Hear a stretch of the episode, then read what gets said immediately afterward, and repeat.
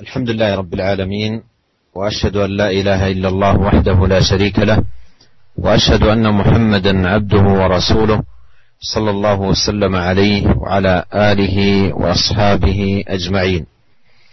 أما بعد فسيكون الحديث في هذا اللقاء عن الجود وفعل المعروف وبذل النفقة في سبيل الله والإكثار من الخير في شهر رمضان والزيادة من ذلك في العشر الأواخر من رمضان. والأصل في هذا ما جاء في الصحيحين من حديث أبي هريرة رضي الله عنه من حديث ابن عباس رضي الله عنهما قال كان رسول الله صلى الله عليه وسلم أجود الناس. وكان أجود ما يكون في رمضان حين يلقاه جبريل. وكان جبريل يلقاه في كل ليلة من رمضان. فيدارسه القرآن. فلرسول الله صلى الله عليه وسلم حين يلقاه جبريل أجود بالخير من الريح المرسله Segala puji bagi Allah Tuhan semesta alam. Saya bersaksi bahwasanya tidak ada Tuhan yang berhak disembah kecuali hanya Allah dan bahwasanya Nabi Muhammad adalah hamba dan utusan Allah. Semoga Allah limpahkan salawat dan salamnya kepada beliau, para sahabat beliau, serta sanak keluarga beliau. Insyaallah uh, topik pembahasan kita pada pertemuan kali ini adalah tentang kedermawanan, tentang uh, berbuat baik dan menafkahkan harta serta memperbanyak amalan baik pada bulan Ramadan dan lebih memperbanyaknya lagi pada 10 hari terakhir bulan Ramadan. Dan yang menjadi dasar dalam pembahasan ini adalah hadis yang diriwayatkan oleh uh, Al-Bukhari dan Muslim dalam Sahihain. Dari Ibnu Abbas radhiyallahu anhuma bahwasanya beliau berkata Rasulullah sallallahu alaihi wasallam adalah orang yang paling dermawan. Dan Rasulullah SAW paling dermawan saat ditemui oleh Jibril. Dan Jibril senantiasa menemui beliau setiap malam pada bulan Ramadan dan bertadarus Al-Quran dengan beliau. Dan sungguh Rasulullah SAW saat ditemui oleh Jibril itu lebih dermawan daripada angin yang bertiup. وهذا الحديث يدل على جود النبي صلى الله عليه وسلم بماله وبدنه وعلمه ودعوته ونصيحته ومضاعفته للجود صلى الله عليه وسلم في شهر رمضان المبارك. شهر الجود والكرم شهر البذل والعطاء شهر السخاء. فكان عليه الصلاة والسلام أكثر جودا في رمضان. مع جوده عليه الصلاة والسلام المستمر إلا أنه كان أجود ما يكون في رمضان حين يلقاه جبريل.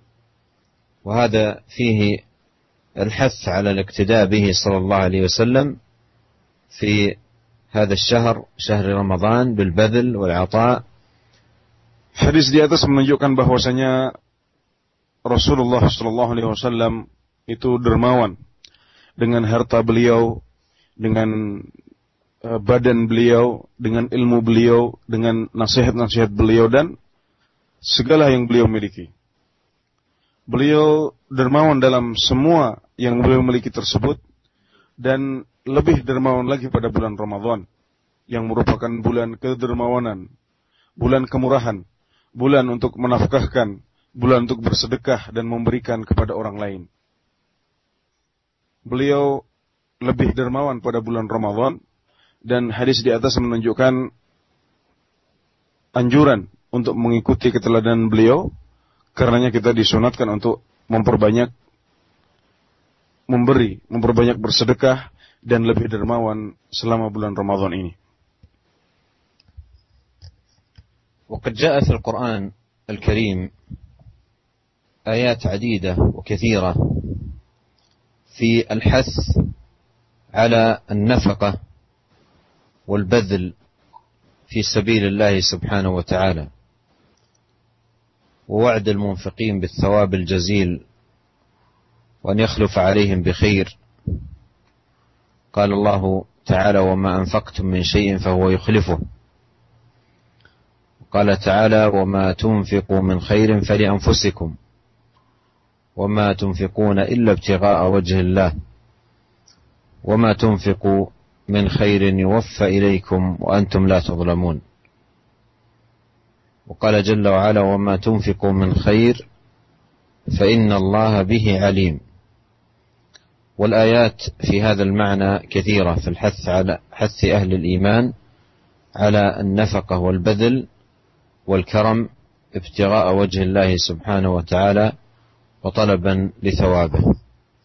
Dalam Al-Quran yang mulia terdapat ayat-ayat yang banyak yang berisi anjuran untuk menafkahkan harta kita di jalan Allah, untuk memberikan apa yang kita miliki untuk orang lain, dan janji yang Allah berikan untuk orang yang melakukan hal tersebut serta keterangan bahwasanya Allah Subhanahu wa taala akan mengganti apa yang kita keluarkan dengan yang lebih baik. Di antaranya firman Allah Subhanahu wa taala yang artinya dan apa-apa yang kalian nafkahkan maka Allah akan menggantinya. Dan ayat yang lain yang artinya dan apa-apa yang kalian nafkahkan maka itu untuk kalian sendiri. Juga ayat yang lain dan apa pun yang kalian nafkahkan berupa kebaikan, maka itu akan dibalas dengan sempurna kepada kalian dan kalian tidak akan dizolimi. Dan ayat yang lain yang artinya dan apa pun yang kalian nafkahkan berupa kebaikan, maka sesungguhnya Allah mengetahuinya. Ini semuanya memberikan dorongan dan anjuran kepada kita semuanya untuk menafkahkan harta kita memberikan yang baik dari yang kita miliki jika kita ikhlas dan semata-mata mengharap ridha Allah dari apa yang kita lakukan tersebut. والجود جود العبد من المتيسر ينفق من المتيسر عنده. والإنفاق من القليل مع الحاجة أعظم أجرا عند الله سبحانه وتعالى من شخص ينفق كثيرا من شيء زائد عن حاجته. ولهذا جاء في الحديث حديث أبي هريرة عن النبي صلى الله عليه وسلم أنه قال سبق درهم مئة ألف درهم. سبق درهم مئة ألف درهم. فقال رجل وكيف ذاك يا رسول الله؟ قال رجل له مال كثير أخذ من عرضه مئة ألف فتصدق بها. ورجل ليس له إلا درهمان فأخذ أحدهما فتصدق به. فلا يستقل الإنسان نفقة ولو كان شيئا يسيرا يبذله في سبيل الله سبحانه وتعالى ويكون بابا له مضاعفة الثواب والنجاة من سخط الله سبحانه وتعالى وعقابه.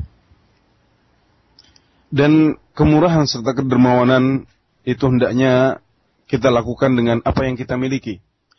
Dengan Allah yang apa beri, ya, dengan apa yang Allah berikan kepada kita baik itu banyak maupun sedikit. Jadi sedikitnya harta kita tidak menghalangi kita untuk menafkahkan harta kita.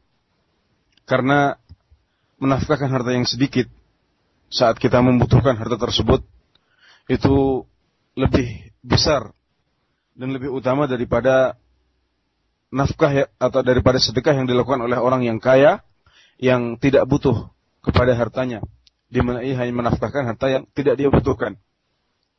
Dalam sebuah hadis uh, riwayat Abu Hurairah radhiyallahu anhu Rasulullah sallallahu alaihi wasallam bersabda, satu dirham telah mendahului seratus ribu dirham.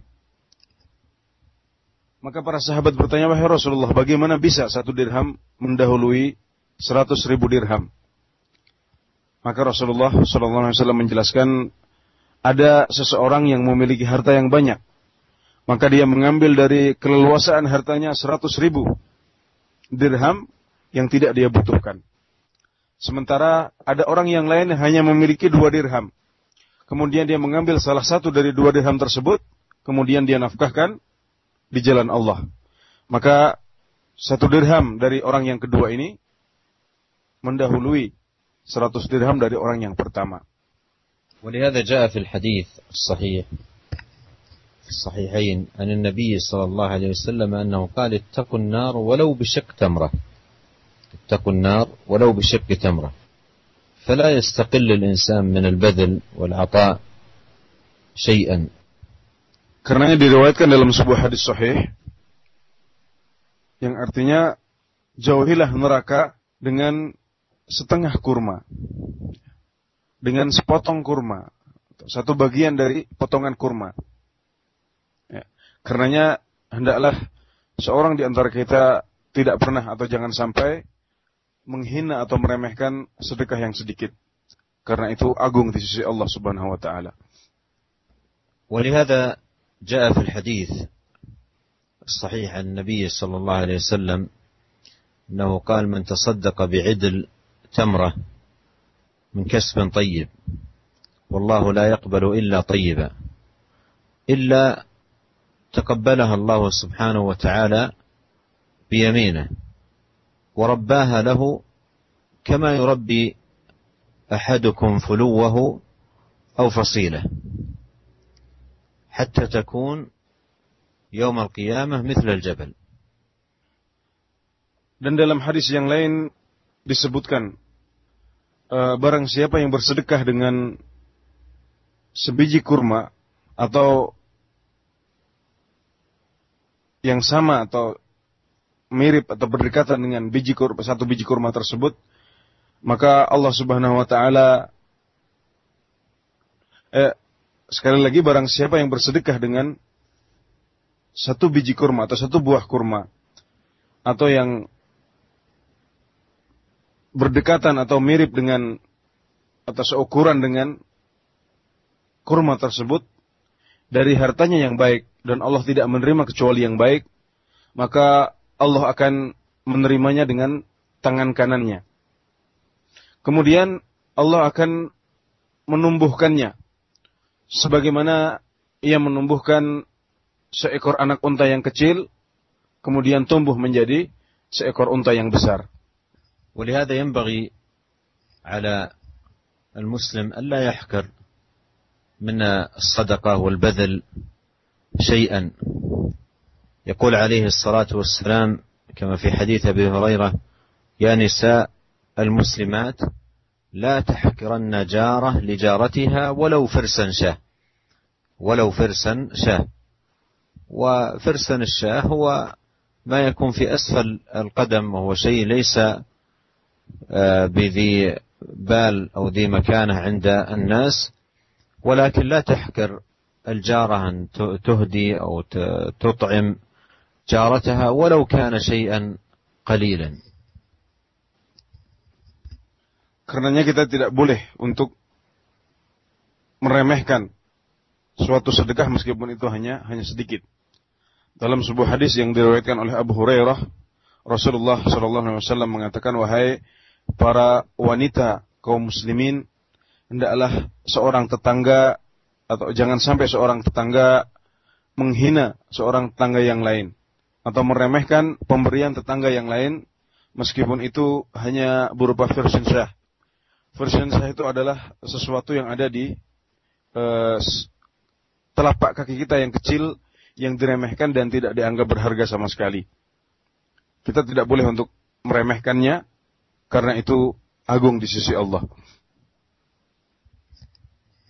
وسألت امرأة النبي صلى الله عليه وسلم قالت يأتيني السائل وليس عندي شيء أعطيه قال لا تردينه إلا بشيء ولو بظلف لا ترد دينه إلا بشيء ولو بظلف يعني الظلف أيضا مثل فرسان الشاه شيء لا يؤبه به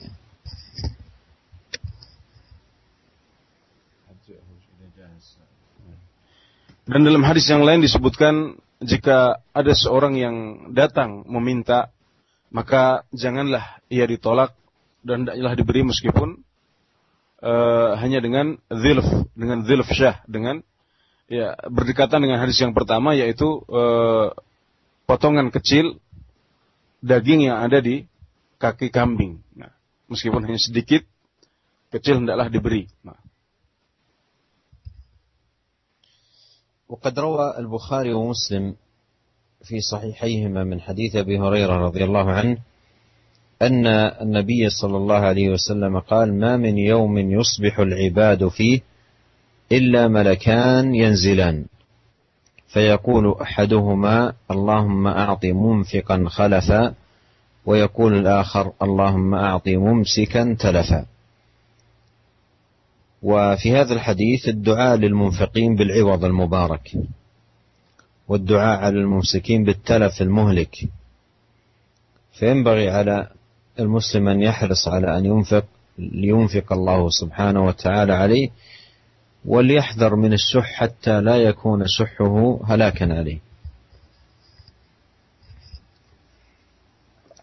Dan dalam sebuah hadis yang diriwayatkan oleh uh, Al-Bukhari dan Muslim dari Abu Hurairah radhiyallahu anhu Rasulullah sallallahu alaihi wasallam bersabda dan tidaklah ada satu hari di mana para hamba memasukinya di waktu pagi kecuali ada dua malaikat yang turun dan mendoakan. Salah satu di antara keduanya mendoakan Ya Allah berikanlah orang yang memberikan nafkah atau sedekah gantinya dan berikanlah orang yang tidak mau memberikan sedekah kerusakan. Ini e, malaikat yang pertama mendoakan, ya Allah berikanlah orang yang menafkahkan hartanya pengganti. Dan beri, ya, dan malaikat yang kedua mendoakan, ya Allah berikanlah orang yang enggan untuk memberi kerusakan. Hadis ini menunjukkan bahwasanya orang yang memberikan hartanya, menafkahkan hartanya di jalan Allah, didoakan untuk diberikan pengganti yang diberikan barokah. Sedangkan orang yang tidak mau memberi, yang enggan untuk bersedekah, maka ia didoakan oleh malaikat untuk diberikan kerusakan yang membinasakan. Jadi hendaklah kita takut akan hal tersebut, hendaklah kita menghindari yang namanya kebakhilan karena itu akan menyebabkan kerusakan yang membinasakan kita. وقد ضرب النبي عليه الصلاة والسلام مثلا عجيبا لبيان حال المنفق وحال البخيل. لبيان حال المنفق وحال البخيل. والحديث في الصحيحين عن أبي هريرة. أن النبي صلى الله عليه وسلم قال مثل البخيل والمنفق كمثل رجلين. عليهما جنتان من حديد. جنتان من حديد. من ثدييهما إلى تراقيهما. من ثدييهما إلى تراقيهما. جنتين من حديد والجنة هي الترس الذي يقي الصدر ويحميه. فأما المنفق فلا ينفق إلا سبغت. يعني اتسعت هذه إلا سبغت أو وفرت على جلده حتى تخفي بنانه وتعفو أثره. بنانها أي أصابعه وتعفو أثره أي تغطي أثره حتى لا تظهر. وأما البخيل فلا يريد أن ينفق شيئا إلا لزقت كل حلقة مكانها. إلا لزقت كل حلقة مكانها فهو يوسعها فلا تتسع Dalam sebuah hadis yang sahih yang diriwayatkan oleh uh, Al-Bukhari dan Muslim dari Abu Hurairah radhiyallahu anhu disebutkan sebuah perumpamaan yang bagus yang diberikan oleh Rasulullah sallallahu alaihi wasallam tentang orang yang dermawan dan orang yang bakhil. beliau Shallallahu Alaihi Wasallam menyebutkan bahwasanya perumpamaan orang yang memberikan nafkahkan, yang memberikan nafkah nafkahnya di jalan Allah dan orang yang bakhil adalah seperti dua orang yang memakai perisai di atas tubuh mereka. Dua orang yang memakai perisai dari besi yang mereka yang mereka pakai dari dada mereka sampai ke leher mereka. Adapun orang yang dermawan, maka dia tidaklah menafkahkan hartanya kecuali perisai tersebut semakin lebar, semakin meluas sehingga akhirnya sampai menutupi jari-jari tangannya. Jadi dia nafkahkan hartanya sehingga perisai tersebut semakin membesar, semakin meluas dan tidak hanya menutupi dada dan lehernya tapi sampai ke sampai menutupi jari-jari tangannya. Adapun orang yang bakhil yang tidak mau menafkahkan hartanya maka lingkaran-lingkaran besi pada perisai yang dia pakai menempel pada tubuhnya dan ketika ia tidak ketika ia berusaha untuk meluaskannya untuk membuatnya agak longgar, ia tidak bisa melakukannya. Karena ia menempel pada bagian tubuhnya. وفي حديث آخر ذكر النبي صلى الله عليه وسلم أن أقسام الناس في هذا الباب على أربعة أقسام حيث قال إنما الدنيا لأربعة نفر. عبد رزقه الله مالا وعلما. عنده مال وعنده علم فهو يتقي فيه ربه ويصل فيه رحمه ويعلم لله فيه حقا فهذا بأفضل المنازل. وعبد رزقه الله علما ولم يرزقه مالا فهو صادق النية. يقول لو أن لي مالا لعملت بعمل فلان. فهو بنيته. فأجرهما سواء. وعبد رزقه الله مالا. ولم يرزقه علما. فهو يخبط في ماله بغير علم. ولا يتقي فيه ربه. ولا يصل فيه رحمه. ولا يعلم لله فيه, حق فيه حقا. فهذا بأخبث المنازل. وعبد لم يرزقه الله مالا ولا علما. فهو يقول لو أن لي مالا لعملت فيه بعمل فلان. فهو نيته فوزرهما سواء رواه الترمذي. Dan dalam hadis yang lain disebutkan bahwasanya Rasulullah SAW membagi umat manusia menjadi empat orang. Beliau mengatakan dunia itu untuk empat orang, untuk empat kelompok orang. Yang pertama adalah seorang hamba yang diberikan rezeki berupa harta dan ilmu. Maka ia takut kepada Allah Subhanahu wa taala. Ia menyambung tali silaturahmi dengan keluarganya dan ia mengetahui hak Allah dalam apa yang dia miliki maka inilah yang paling baik. Sedangkan orang yang kedua adalah orang yang diberikan ilmu tapi dia tidak diberikan harta. Maka ia jujur dalam niatnya. Ia mengatakan seandainya aku diberikan harta, maka aku akan beramal seperti orang yang pertama yang diberikan ilmu dan harta. Maka ia pun mendapatkan pahala dari niatnya dan kedua golongan ini yang pertama dan kedua ini memiliki kedudukan yang sama di sisi Allah. Adapun orang yang ketiga adalah orang yang diberikan harta tapi tidak diberikan ilmu. Maka ia berperilaku tanpa ilmu dalam hartanya. Dan ia tidak takut kepada Allah, dia tidak menyambung silaturahmi dan tidak mengetahui hak Allah dalam apa yang dia miliki. Maka ini adalah yang paling buruk. Adapun yang keempat adalah orang yang tidak diberikan ilmu dan tidak pula harta. Maka ia mengatakan jika seandainya aku diberikan harta, maka aku, aku akan berlaku seperti orang yang ketiga yang diberikan harta tanpa ilmu. Maka orang yang seperti ini pahala dan e, dosanya seperti orang yang ketiga. وقد جاءت نصوص عديدة في التحذير من الشح منها قول الله سبحانه وتعالى ومن يوق شح نفسه فأولئك هم المفلحون. وفي صحيح مسلم عن النبي صلى الله عليه وسلم قال اتقوا الشح فإن الشح أهلك من كان قبلكم. حملهم على أن سفكوا دماءهم واستحلوا محارمهم.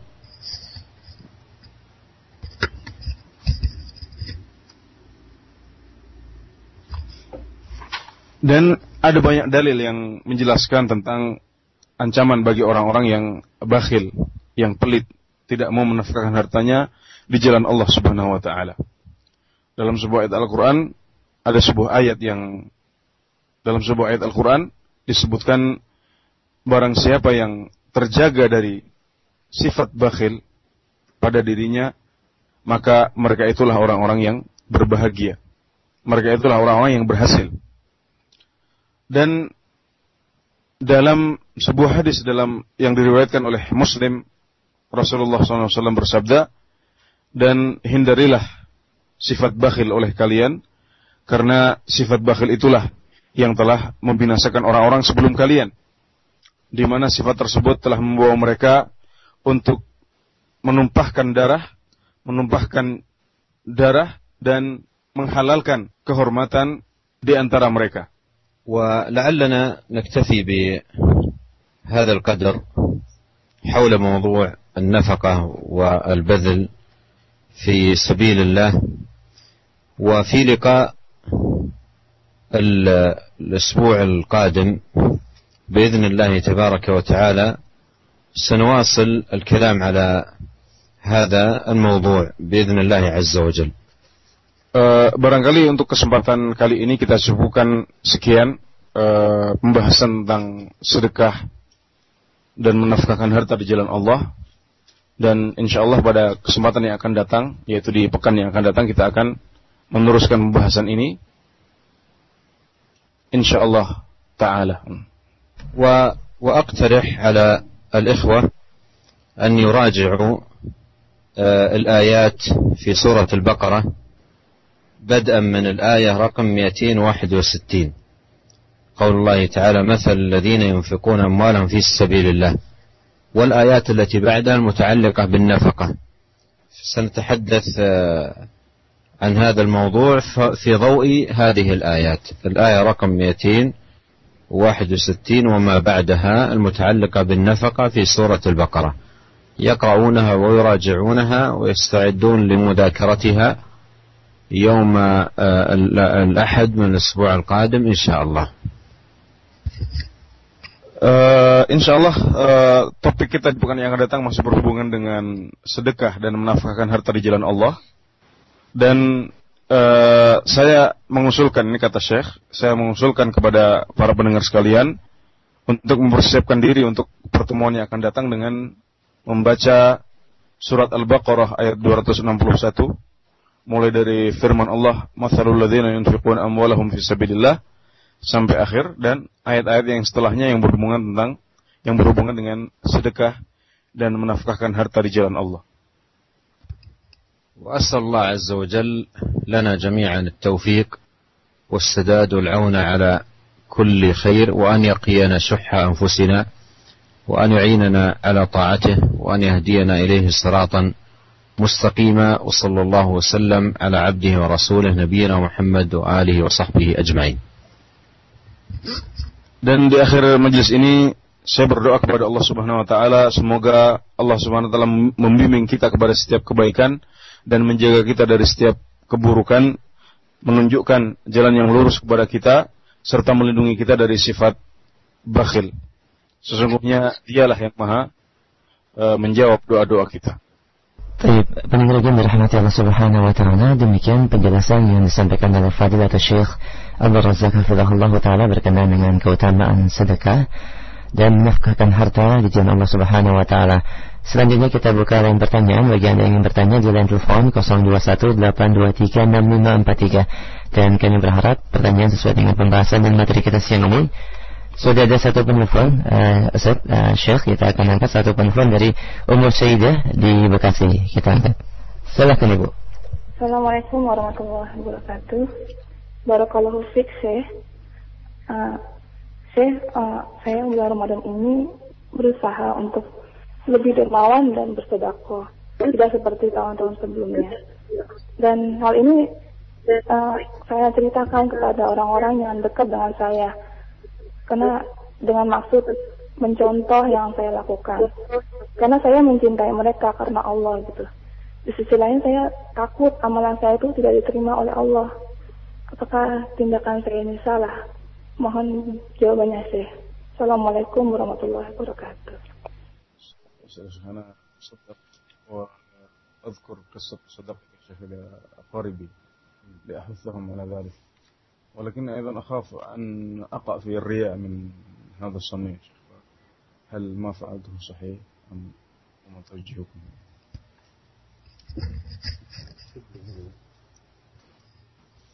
هذه السائلة تسأل عن تذكر أنها تتصدق وتبذل الصدقة وتنفق ولكنها تذكر ذلك لبعض قراباتها أو صاحباتها من باب الحث على الصدقة والنفقة في سبيل الله.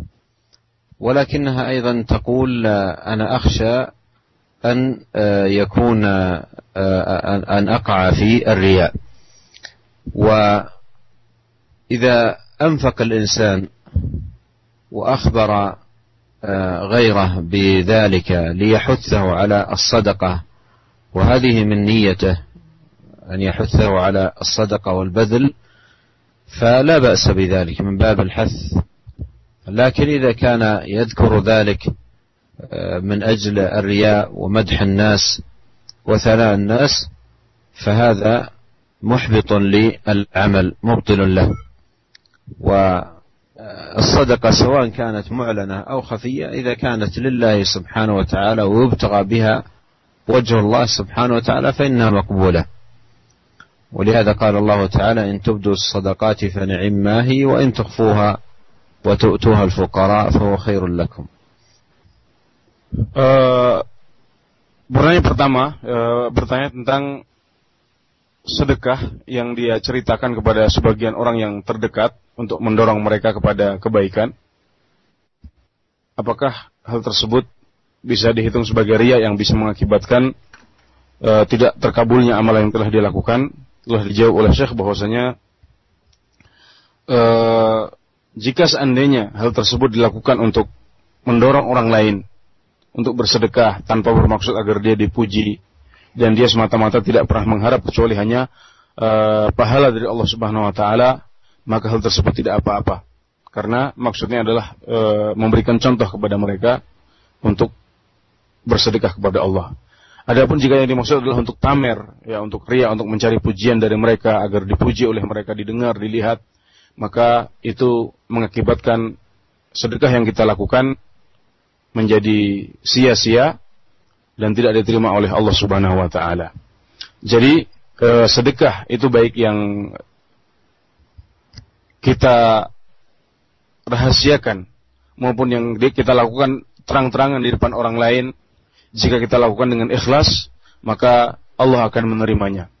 Karena Allah taala berfirman, "In tubdu shadaqati fa hiya wa in tukhfuha wa tu'tuha al-fuqara fa huwa khairun lakum." Jika kalian menunjukkan sedekah, maka alangkah baiknya itu.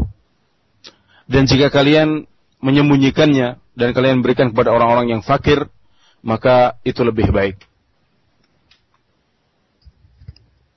Ya, baik demikian jawabannya kepada Mas Sayyidah di Bekasi dan Ustaz. Kita angkat kembali pertanyaan dari Ibu Nani di Depok. Silakan Ibu. Ya, apakah kalau kita bersedekah kepada seseorang gitu ya, kita betul-betul harus melihat orang itu dia benar-benar bertakwa atau tidak uh, terkait dengan hadis ini dan janganlah memakan makananmu kecuali orang-orang yang bertakwa itu aja. Assalamualaikum warahmatullahi Waalaikumsalam warahmatullahi wabarakatuh. Baik, kita tunggu jawabannya.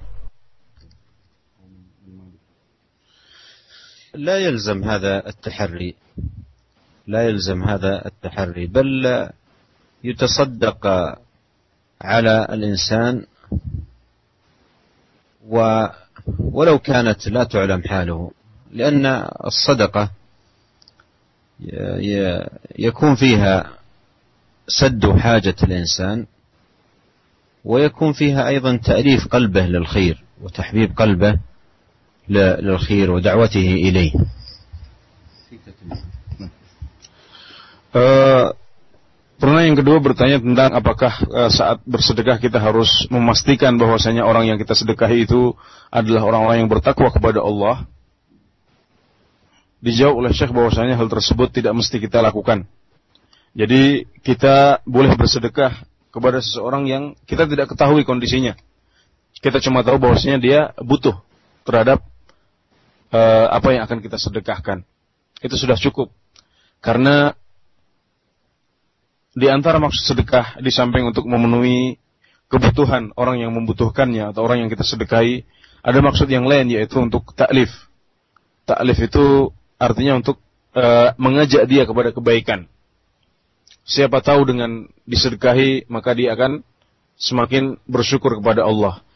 Siapa tahu dia akan uh, semakin baik keadaan agamanya setelah mendapatkan sedekah tersebut. Siapa tahu dengan begitu di hatinya menjadi terbuka, bisa diajak kepada kebaikan sehingga terwujudlah salah satu maksud utama, maksud yang penting dari bersedekah ini. Baik, sekarang kita angkat pertanyaan dari pesan singkat yang sudah masuk. Assalamualaikum warahmatullahi wabarakatuh. Pertanyaannya adalah, bagaimanakah hukum sedekah dari uang hasil bekerja dari bank konvensional yang tentunya bermuamalah dengan muamalah ribawi, apakah diterima infak tersebut? Dan penanya mohon didoakan agar dapat keluar dari pekerjaan ini kepada yang halal. Jazakallah khair. Bank ribawi.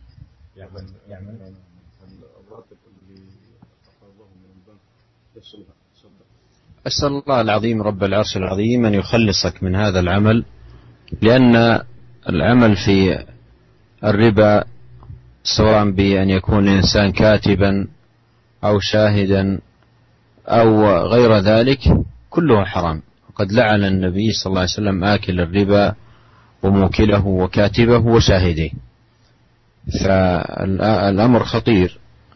ولهذا عليك أن تبتعد عن التعاون مع من يتعاملون بالربا لا تكون كاتبا ولا خادما ولا عاملا لأن عملك معهم من التعاون على الإثم. فتتق الله سبحانه وتعالى ومن ترك شيئا لله عوضه الله خيرا منه. والمال الذي يكون عن طريق الربا والمرابات مال خبيث. مال خبيث. فإعطائه للفقراء لا يناسب. إنما يوضع في الأشياء الحقيرة والأشياء الممتهنة مثل الحمامات والطرق وتعبيد الطرق ونحو ذلك. uh, saya doakan kepada penanya, saya, saya, saya berdoa untuk penanya kepada Allah Subhanahu wa taala, kepada Allah yang Maha Besar dan uh, pemilik singgasana yang besar, yang agung untuk uh, atau agar uh, si penanya diselamatkan oleh Allah Subhanahu wa taala dari pekerjaan yang dia lakukan sekarang dan diberikan gantinya yang lebih baik. Karena bekerja di bank yang bermuamalah dengan riba, dengan bunga, itu adalah sebuah kesalahan. Rasulullah Shallallahu Alaihi Wasallam bersabda dalam sebuah hadis yang bunyinya Allah melaknat orang yang memakan riba dan orang yang memberikan kesempatan untuk orang yang memakannya juga penulis dan kedua saksinya. Jadi kita tidak boleh untuk e, bekerja di bank yang seperti ini baik sebagai penulis maupun saksi atau yang lain. juga tidak boleh untuk menjadi pembantu di situ, untuk menjadi penjaga dan lain sebagainya, karena itu semuanya tidak lepas dari bekerja sama dalam dosa dan bekerja sama dalam keburukan. Karenanya hendaknya kita menghindari pekerjaan seperti ini dan yakinlah dengan sabda Rasulullah SAW yang artinya barang siapa yang meninggalkan sesuatu karena Allah maka Allah akan ganti dia dengan yang lebih baik. Adapun tentang bersedekah dengan gaji yang dia dapatkan dari pekerjaan tersebut, maka e, perlu diketahui bahwasanya gaji yang didapat dari e, bekerja di bank yang ribawi itu adalah harta yang tidak baik. Jadi harta tersebut tidak boleh dinafkahkan dan diberikan kepada fakir miskin atau orang lain yang berhak untuk e, mendapatkan sedekah. Jadi e, yang benar adalah disedekahkan atau dinafkahkan dalam hal yang sifatnya hina dan umum seperti membangun kamar mandi, membangun e, eh, MCK atau membangun jalan dan lain sebagainya. Ya. Hmm. Kita angkat kembali satu pertanyaan dari pesan singkat. Assalamualaikum warahmatullahi wabarakatuh. Barakallahu fikum. Ya Syekh, manakah yang harus kita utamakan dalam bersedekah atau berinfak ketika ada kerabat kita yang membutuhkan dan ada orang lain di luar kerabat kita yang juga membutuhkan dan apakah pahala infak itu akan terhapus apabila kita mengingat dan menghitung-hitungnya. Jazakallah khair.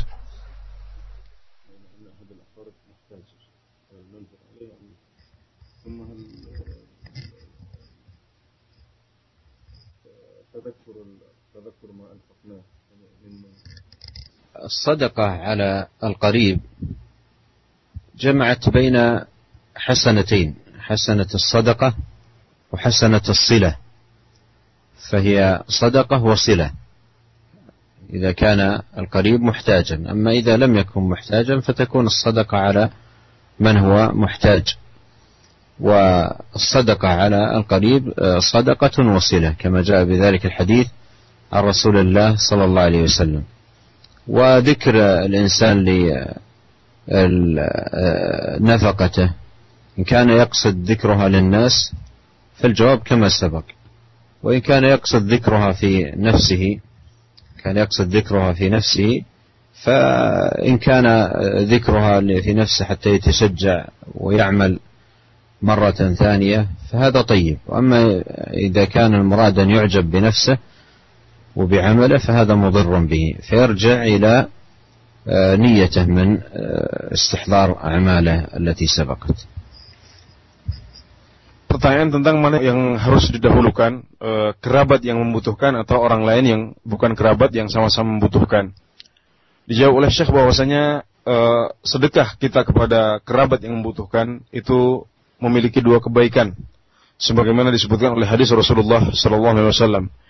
Dua kebaikan ini adalah yang pertama sedekah itu sendiri dan yang kedua adalah menyambung tali silaturahmi dengan kerabat kita. Jadi dua kebaikan ini langsung kita dapatkan dari bersedekah kepada kerabat yang membutuhkan. E, jadi kerabat yang membutuhkan lebih utama untuk kita dahulukan daripada orang lain yang membutuhkan juga sesuai dengan keterangan hadis di atas. Adapun jika kerabat kita tidak membutuhkan, maka hendaknya sedekah tersebut kita berikan kepada orang-orang yang membutuhkan meskipun dia bukan kerabat kita. Kemudian pertanyaan tentang e, mengingat-ingat e, atau menyebut-nyebut sedekah jika itu dilakukan di depan orang lain, maka kita sudah jawab pada pertanyaan pertama tadi, yaitu e, jika dimaksudkan untuk mendorong mereka bersedekah juga dan kita ikhlas tidak melakukannya karena ingin dipuji, maka itu adalah sebuah maksud yang baik. Adapun jika yang dimaksud adalah mengingat-ingat atau menyebut e, sedekah tersebut untuk diri kita sendiri, jika yang dimaksudkan adalah untuk mendorong kita agar semangat bersedekah lagi, maka itu adalah satu, satu hal yang baik. Namun jika kita lakukan untuk e, jika kita lakukan agar kita ujub takjub dengan apa yang sudah kita lakukan, maka itu sangat berbahaya dan bisa membatalkan pahala sedekah kita. Baik, demikian dan kita akan berikan kesempatan kembali bagi para pendengar roja yang ingin bertanya di line telepon 0218236543 dalam pembahasan keutamaan sedekah dan menafkahkan harta di jalan Allah Subhanahu wa taala. Baik, ada satu pertanyaan dari telepon kita angkat. Assalamualaikum warahmatullahi Iya. Dengan Ical nih Pak. Silakan langsung. Ini Pak saya mau tanya kalau asal dari dananya sendiri dari ngambil dari hasil kemeran gimana itu Pak? Oh iya. Uh, terima kasih Pak. Assalamualaikum warahmatullahi wabarakatuh.